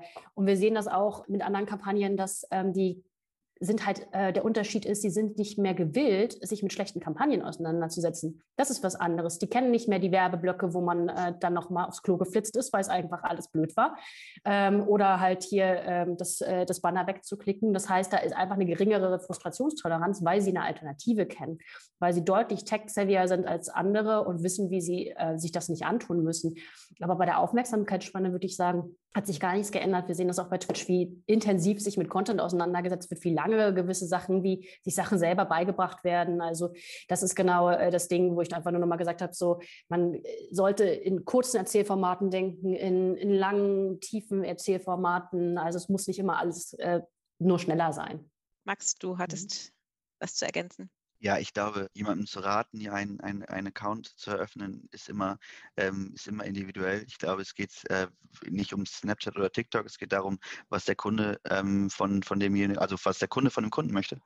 ähm, weil am Ende ist es so, ähm, wenn ich die Kunden auf Snapchat nicht finde, dann brauche ich es auch nicht eröffnen. Und ähm, zu, der, zu der Auffassungsgabe ist es ja am Ende so, ich, ich stimme dir zu, wir reden über eine Zielgruppe, die extrem sich mit, mit sich mit äh, News und, und auch, auch ähm, interessanten Facts auseinandersetzt. Ähm, wir haben 14-Jährige, die uns erzählen, wie, wie Fracking funktioniert. Also äh, das ist äh, gerade das Thema Nachhaltigkeit und wie viel, wie, also wie weit die da schon sind ähm, in, in dem Alter ist, ist Wahnsinn was ich meine mit Aufmerksamkeitsspanne ist, der Moment, jemanden zu catchen. Also wenn ich, wenn ich anfange und sage, übrigens und äh, vielleicht, dann ist er weg. Also da, da, das, ich habe einfach durchgehend Videos, die ich sehe, die ich sehe, die ich sehe. Und wenn ich dann nicht von Anfang an auf den Punkt komme, ähm, deswegen funktioniert TikTok ja so, so hart und schnell gecuttet, ähm, wenn ich nicht schnell auf den Punkt komme und dem sage, hey, das, das ist cool und ich spreche deine Sprache, ähm, und zwar nicht gekünstelt. Man kann nicht ähm, auf dem Abschlussball kommen und äh, als etablierte Bank und irgendwie ein, ähm, ein Cap tragen und sagen, hey, ähm, voll cool hier, so, das, da wirst du halt ausgelacht. Das ist so. Du musst, du musst halt authentisch sein und du musst im Endeffekt einen Kontext treffen und du musst den wirklich direkt ansprechen. Und das meine ich mit der Auffassungsgabe. Ich bin, bin absolut bei dir, Michael, wenn, wenn es darum geht, jemanden zu interessieren, dann haben wir wirklich Leute, die, die sofort kommentieren, die auch dann ins Gespräch gehen, die sich Zeit dafür nehmen. Ähm, das ist absolut da und die Zielgruppe sagt ja auch mit dem Kanal TikTok, hey, wir sind da. Also da der Kanal TikTok, den muss man ja wirklich so sehen, ist eine Botschaft der Generation Z, die gesagt haben, hey, wir, wir wir bauen kleine Unternehmen auf, wir, haben, wir sind ernst zu nehmen und deswegen gibt es so viele junge Agenturen, deswegen gibt es so viele Leute, die da irgendwie ähm, erfolgreich sind, weil es mittlerweile angenommen wird. Man sieht auf TikTok äh, und auch auf, auf, den gleichen sieht man auch auf, ähm, auf LinkedIn, der dann einen Post macht und der erklärt, wie TikTok funktioniert. Und das wäre mit, Inst mit Instagram hat das nicht funktioniert. Da haben 17-Jährige auf LinkedIn geschrieben und gesagt, hey, ich erkläre euch, wie es geht und die Leute haben drüber gelacht und die Agenturen haben gesagt, nein, nein, komm, wir, wir machen das schon. Und jetzt ist auf einmal, jetzt kommt TikTok TikTok und ähm, die Leute sehen, hey, wir haben ein CPM und das ist aus eigener Erfahrung. Tausender Kontaktpreis zwischen 60 und 60 Cent und 1,20 Euro. Das ist Wahnsinn. Und dann sagen jetzt alle, ja, dann mach doch einen TikTok-Kanal. So einfach ist es dann eben auch wieder nicht. Dann, dann such dir jemanden, der es kann. Und das sind halt junge Leute und die jungen Leute sind mehr als bereit, dir zu helfen und mehr als, mehr als erfahren genug, auch tatsächlich professionell mit dir zu arbeiten. Und wenn, wenn, wenn, wenn man das schafft, dann kommt auch die Conversion, dann kommen auch Leute, die mit dir interagieren. Nochmal, wir haben, ähm, ich habe äh, mal geguckt, wir haben äh, zu Beginn dieses, dieses Podcasts, ähm, habe ich geschaut, da hatten wir 2500 Comments weniger als jetzt auf unserem, auf unserem einen Post. Und das liegt nicht daran, dass wir Leute mitmachen wollen, sondern weil die Leute Fragen haben und weil die aktiv sind. Die Leute haben Lust, auf, auf Social Media zu antworten und in Kommunikation zu treten. Das muss man dann auch beantworten. Das muss man eben auch sehen. Ne? Die Frage würde ich ganz gerne noch an Juliane weitergeben. Ähm, es kann ja auch schiefgehen. Und wir haben jetzt noch überhaupt nicht darüber gesprochen, dass, ähm, wie, wie das läuft, wenn Pressearbeit schiefgelaufen ist, ähm, äh, wenn es äh, zu einer Krise kommt oder wenn Botschaften nicht ähm, äh, richtig aufgenommen werden. Wie steuert man dann danach? Und ich stelle mir das bei TikTok ja nochmal deutlich schwieriger vor, als wenn jetzt ein Journalist mal ein bisschen daneben gegriffen hat in, in seiner Botschaft wie, wie authentisch, also das hatte Max ja auch gesagt, ähm, es, wir sind ja alle nicht die Generation TikTok. Also wie sehr muss man äh, selbst TikToker sein, um das gegenzusteuern und ähm, wie, wie sehr kann man da noch eingreifen?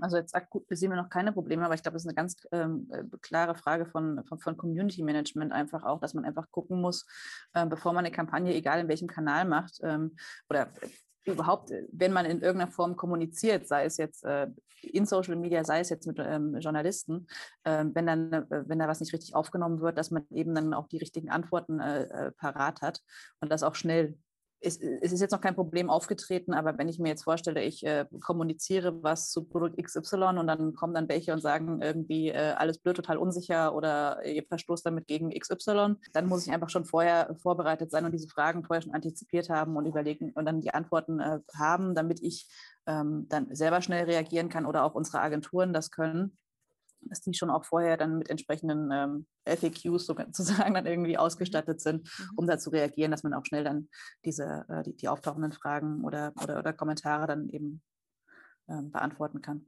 Aber wie gehst du denn damit um? Jetzt gibt es einen ganz besonders findigen Journalisten oder Journalistin, die äh, tatsächlich auch ähm, etwas herausfindet in ihrer Recherche, worauf du nicht vorbereitet bist, ist dann, wie ist die Strategie? Was würdest du empfehlen? Absolute Offenheit oder lieber Vermeidung in der Krise?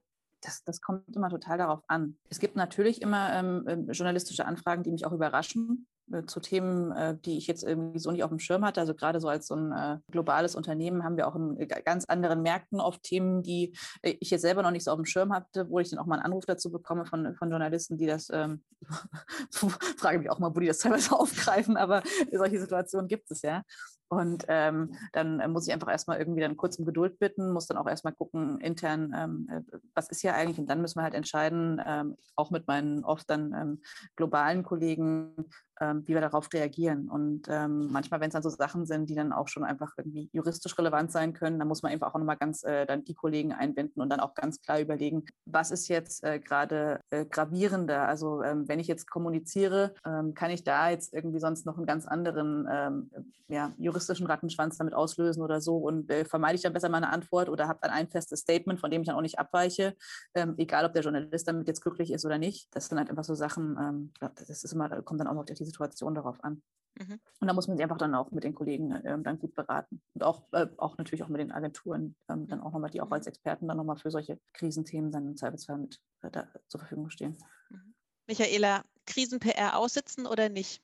Also erstmal Ruhe bewahren, glaube ich. Also grundsätzlich kann es einen immer treffen. Ich glaube, so einen fairen Umgang mit Journalisten gehört auch, dass man ähm, seinerseits klar kommuniziert, wie, wie viel Zeit man vielleicht für etwas braucht, dass der Journalist einem auch ein bisschen Zeit ähm, für eine Antwort ähm, einberaumt. Und ich glaube, der Tipp dann an die äh, Startups da draußen ist, ist, dass man sich natürlich zügig kümmern muss und dranbleiben muss, aber dass einem auch ein bisschen Zeit in eigentlich in einem fairen Umgang zusteht. Aussitzen ähm, wird meistens nicht funktionieren. Ähm, dementsprechend muss man sich um die Sache kümmern. Aber es gibt natürlich Themen, das betrifft jetzt vielleicht, ähm, die, die mir jetzt einfallen, die eine ganze Branche betreffen, wo es einfach äh, branchenüblich ist, dass zum Beispiel Menschen im, im Internet äh, Betrug begehen oder Leute belästigen oder ähnliches. Das sollte man auch nicht aussitzen. Aber teilweise wird man natürlich nicht ähm, die Probleme einer ganzen Branche auf einmal lösen können. Also das muss man sich auch bewusst sein, dass man da ganz klar sagen muss, was sind die eigenen persönlichen Grenzen und was ist ein Problem des Internets. Und ich glaube, da kann man ähm, sollte man versuchen, auf Augenhöhe mit den Journalisten darüber zu reden, was ist jetzt das Problem wirklich, was ist das, der eigene Beitrag und was ist einfach naturgemäß vielleicht äh, das Verhalten von Menschen, was man versucht zu antizipieren, zu verhindern, im, im Nachgang dafür zu sorgen, dass das ähm, Ganze äh, verfolgt wird. Ähm, aber ähm, wo, wo, hat zum Beispiel eine ganze Branche noch Probleme oder ähnliches? Also das sind grundsätzlich auch Momente, wo man manchmal erlebt, da gibt es natürlich auch von Journalistenseite gewisse Themen, auf die gerne bisschen eingedroschen wird, obwohl sie ein grundsätzliches Problem eher damit äh, sind, wie, wie das Internet aufgebaut sind und man noch nicht ganz verstanden hat, ähm, dass man vielleicht nicht sich überall, wie gesagt, das ist nicht ein Fintech-Problem, dass man sich nicht überall mit einem Personalausweis hinterlegt und man nicht immer herausfinden kann, was äh, ein User irgendwie ist. Und dass das durchaus im, im Sinne wiederum auch von Verbrauchern ist. Also ich glaube, die Krux ist manchmal wirklich da zu verstehen, dass ähm, nicht jede Krise und schlechte News äh, immer darauf basiert, dass ein Unternehmen dem Verbraucher irgendwas Schlechtes will, sondern dass äh, teilweise etwas äh, Gutes für den Verbraucher dafür zu sorgen kann, dass in Ausnahmefällen, ähm, wie gesagt, äh, es schwieriger ist, äh, sofort jemanden zu ermitteln oder ähnliches. Max, du wolltest noch was sagen und dann müssen wir mal so allmählich zum Ende kommen. Das ist eine total schöne und auskunftsfreudige Runde. Ich freue mich voll.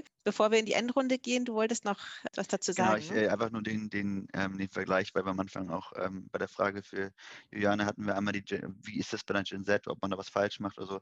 Ich möchte einfach nur mal sagen, dass, ähm, dass die Kommunikation mit der Gen Z ist nicht so, dass man jetzt ähm, immer mit einem Kind redet oder dass man irgendwie ganz doll aufpassen muss, sondern es ist genau das, was, was Michael gerade gesagt hat. Es geht darum, auf Augenhöhe zu sein und mit jemandem irgendwie persönlich gut umzugehen, ähm, weil am Ende ist das Einzige, was ich nicht möchte, ist, dass es persönlich wird.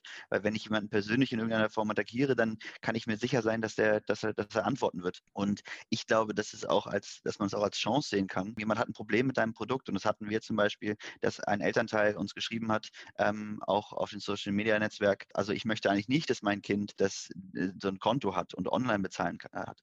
Dann, dann antworten wir doch nicht darauf, dass es, ähm, dass das Kind niemals Bargeld haben sollte oder dass er bescheuert ist, sondern wir gehen da ganz ehrlich mit um, weil das ist unser Produkt. Wir, wir haben dieses, wir stehen ja hinter unserem Produkt.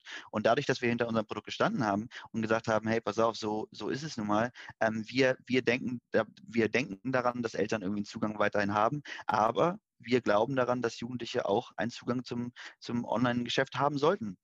Ähm, sicher natürlich und von Eltern ähm, gebackupt, aber trotzdem. Und dann sind auf einmal andere Kunden ähm, auf diesen Post aufgesprungen und haben gesagt, hey, ähm, also ich, ich habe zahle meinem Kind schon länger irgendwie, überweise ihm das Geld ähm, und der kann mit dem Geld mittlerweile ganz gut umgehen und man, manche Kinder sollten wirklich lernen, damit umzugehen. Das ist, ich meine, diese Chance, dass deine eigenen Kunden dich irgendwann ähm, ähm, sozusagen neben dir stehen und sozusagen das, das baut noch eine Bindung auf, die, die du wirklich als Chance sehen kannst. Also ähm, wenn das passiert, dann hast du am Ende das beste Community Management, das man machen kann, weil der Kunde für dich einsteht. Und was will man mehr? Also was zeigt auch anderen mehr, dass man diesem Produkt vertrauen kann? Ich glaube, ähm, das, ist das, das ist echt eine Chance für, für äh, in der Krise. Okay, ich würde gerne die Abschlussrunde starten. Und äh, vom Harald haben wir schon so lange nichts mehr gehört.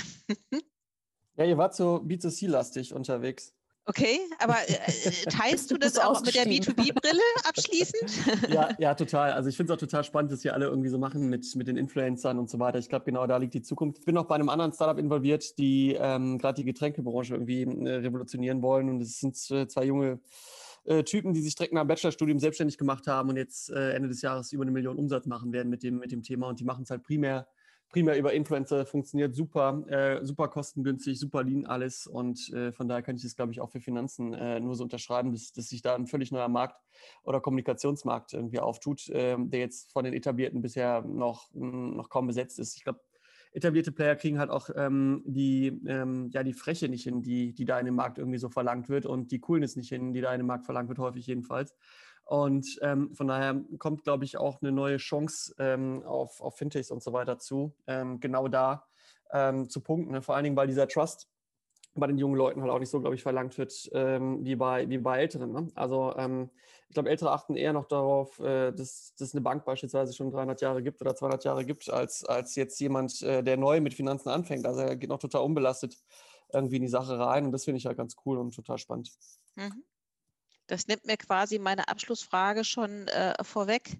Ähm, wie muss sich die Kommunikation in der Finanzbranche verändern? Ihr habt jetzt sehr viel auch über Influencer gesprochen. Ist, ist Presse gar nicht mehr so wichtig, wie es das mal war? Oder äh, wird es ein neues Miteinander geben? Wie, wie wird es sich das in den nächsten Jahren gestalten? Auch durch die neuen Kanäle wie ein Twitch, wie ein Snapchat und vor allen Dingen auch wie ein TikTok. Juliane ich glaube, die Bandbreite der Kommunikation ist einfach ein bisschen breiter geworden. Also früher hat halt einfach jeder die klassische Tageszeitung gelesen, hat sich da informiert und ähm, das hat sich einfach jetzt total geändert. Wir haben andere Zielgruppen, wir haben andere Kanäle und ähm, da muss man jetzt einfach irgendwie äh, breiter denken. Aber ähm, natürlich ist es irgendwie ähm, äh, wichtig, was wir jetzt machen oder dass wir die richtigen Kanäle treffen, wenn wir jetzt äh, die Gen Z adressieren wollen. Aber ähm, es gibt natürlich noch äh, viel, viel mehr. Und da ist natürlich auch noch viel. Also jetzt äh, äh, eine gewisse Altersgruppe erreichen wir natürlich klassisch über die Medien. Ähm, sowohl ähm, Print als auch online. Ähm, äh, deswegen muss man, äh, kann man jetzt nicht sagen, irgendwie man muss hier mit Journalisten sprechen. Also das wird äh, immer weiter so bleiben, ähm, weil es auch einfach eine gewisse ähm, ja, Glaubwürdigkeit bringt. Also wenn jetzt irgendwie in der in, in überregionalen Medien oder sowas irgendwie steht, ähm, das Bezahlverfahren ist äh, sicher. Das hilft mir dann auch schon ungemein oder, oder, oder dem Unternehmen. Ja, also das, das, das wird es halt irgendwie immer weitergeben. Also man muss, äh, muss auch da bei der Kommunikation aufpassen, dass man ähm, unterschiedlichste Zielgruppen hat, ähm, was die kommunizieren, aber auch vom Alter her. Mhm. Das ist halt auch ganz, ganz wichtig, dass man auch darauf achtet, dass man sich jetzt nicht nur fokussiert, dass man jetzt irgendwie ähm, der, äh, der, der, coole ähm, ähm, ähm, Player ist, der dann irgendwie nur noch mit der Gen Z spricht, sondern man muss eben auch gucken, ähm, wenn man jetzt irgendwie so ein Unternehmen ist wie wir, dass wir eben auch noch äh, die Leute äh, 50, 60 plus erreicht. Und das sind halt wieder dann ähm, ganz andere Kanäle und da muss man drauf mhm. achten. Mhm. Ist die Pressemitteilung tot, Michaela? Nee, die ist nicht tot. Also ähm, ich glaube, genau das, was Juliane gerade gesagt hat. Ne? Es gibt mehr Kanäle, es gibt mehr Zielgruppen. Ähm, ich muss mir mehr Taktiken anschauen. Das heißt, mein Werkzeugkasten ist größer geworden, was ja an sich toll ist. Also ich meine, ähm, war ja vielleicht auch nicht so schön, sein Leben lang nur Pressemitteilungen zu schicken, am besten noch via Faxgerät. Also ist ja deutlich kreativer geworden.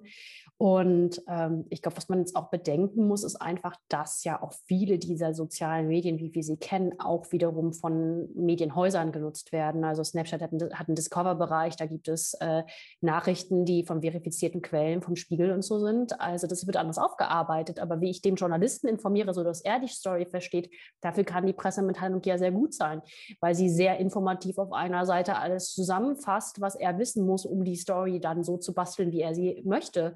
Denn will ich ihm vorschreiben, dass ich ihm gleich noch die, die Snap-Story dazu schicke oder die TikTok. Äh, ähm, also es, es, kann, es kann sein, dass ich sage, okay, ähm, was, was, wollt ihr daraus machen? Ne? Also und dafür kann ein informative das kann eine E-Mail sein, das kann eine Pressemitteilung sein, durchaus richtig sein. Ich muss mir halt überlegen, äh, wie arbeitet meine auf der anderen Seite und, und was braucht derjenige.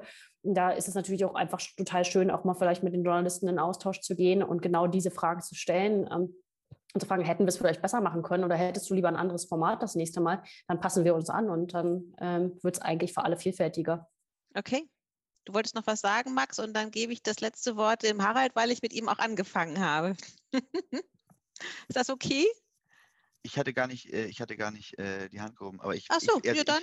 Ich, ich, ich sage noch, ich sag nur noch einen, äh, einen kleinen Satz und zwar ähm, für mich ist, hat der, der Pivot schon eigentlich schon gestartet ähm, und ist auch schon relativ weit. Ich glaube nicht, dass, dass äh, die Zeitung einfach äh, ausgelöscht wird, das glaube ich nicht. Und dass wir alle sagen, nur noch iPads ist auch Quatsch. Ähm, aber wir sehen halt, dass, ähm, dass Jugendliche und auch das, das, ähm, auch Erwachsene einfach digital ist.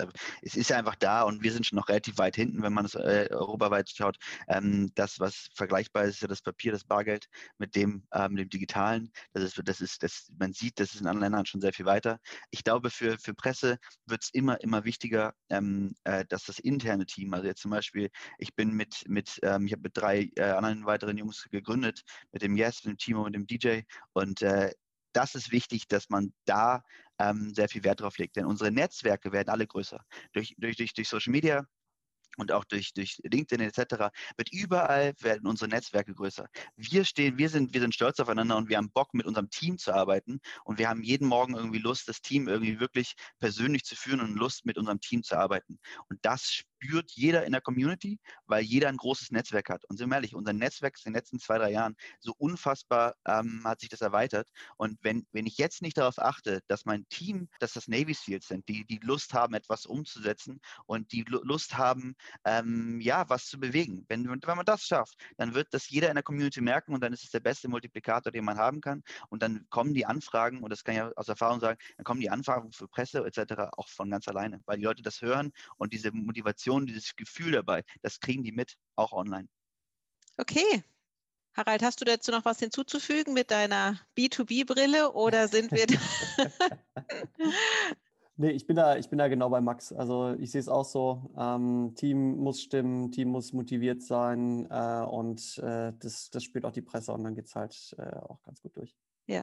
Ja, die Authentizität scheint genau. ein ganz hohes Gut in Unternehmen zu sein und damit auf verschiedenen Kanälen zu spielen, scheint ja fast das A und O zu sein, ob man jetzt und irgendwie über äh, mit der Presse spricht und da als ähm, als, als Unternehmen offen und transparent zu sein und eben auch mal Fehler zuzugeben und das eben offensichtlich auch in die unterschiedlichen Kanäle herein. Das wird offensichtlich honoriert und geschätzt. Genau, und das ist das, was ich eben sagte. Also diese, diese Übertreibung, die man häufig in der Branche so, so findet, ich glaube, die fällt den einen oder anderen früher oder später auf die Füße. Und deshalb sollte man direkt, glaube ich, da ja, äh, realistisch irgendwie rangehen und, und, und fair auch und den Journalisten dann nicht irgendwas Blau vom Himmel erzählen. Das geht nicht ja. mehr gut.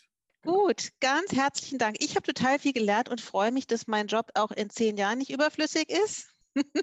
so gehe ich jetzt aus dem Gespräch raus. Ich glaube, für alle anderen haben auch noch ganz viele Anregungen mitbekommen. Deswegen ein ganz herzliches Dankeschön auch an eure Offenheit, auch aus eurem täglichen Wirken zu ähm, berichten. Ich danke Michaela Krause von Leica, ich danke Juliane Schmitz-Engels von Mastercard, ich danke Max Schwarz von Pocket und ich danke Harald Brock von Investify. Vielen Dank.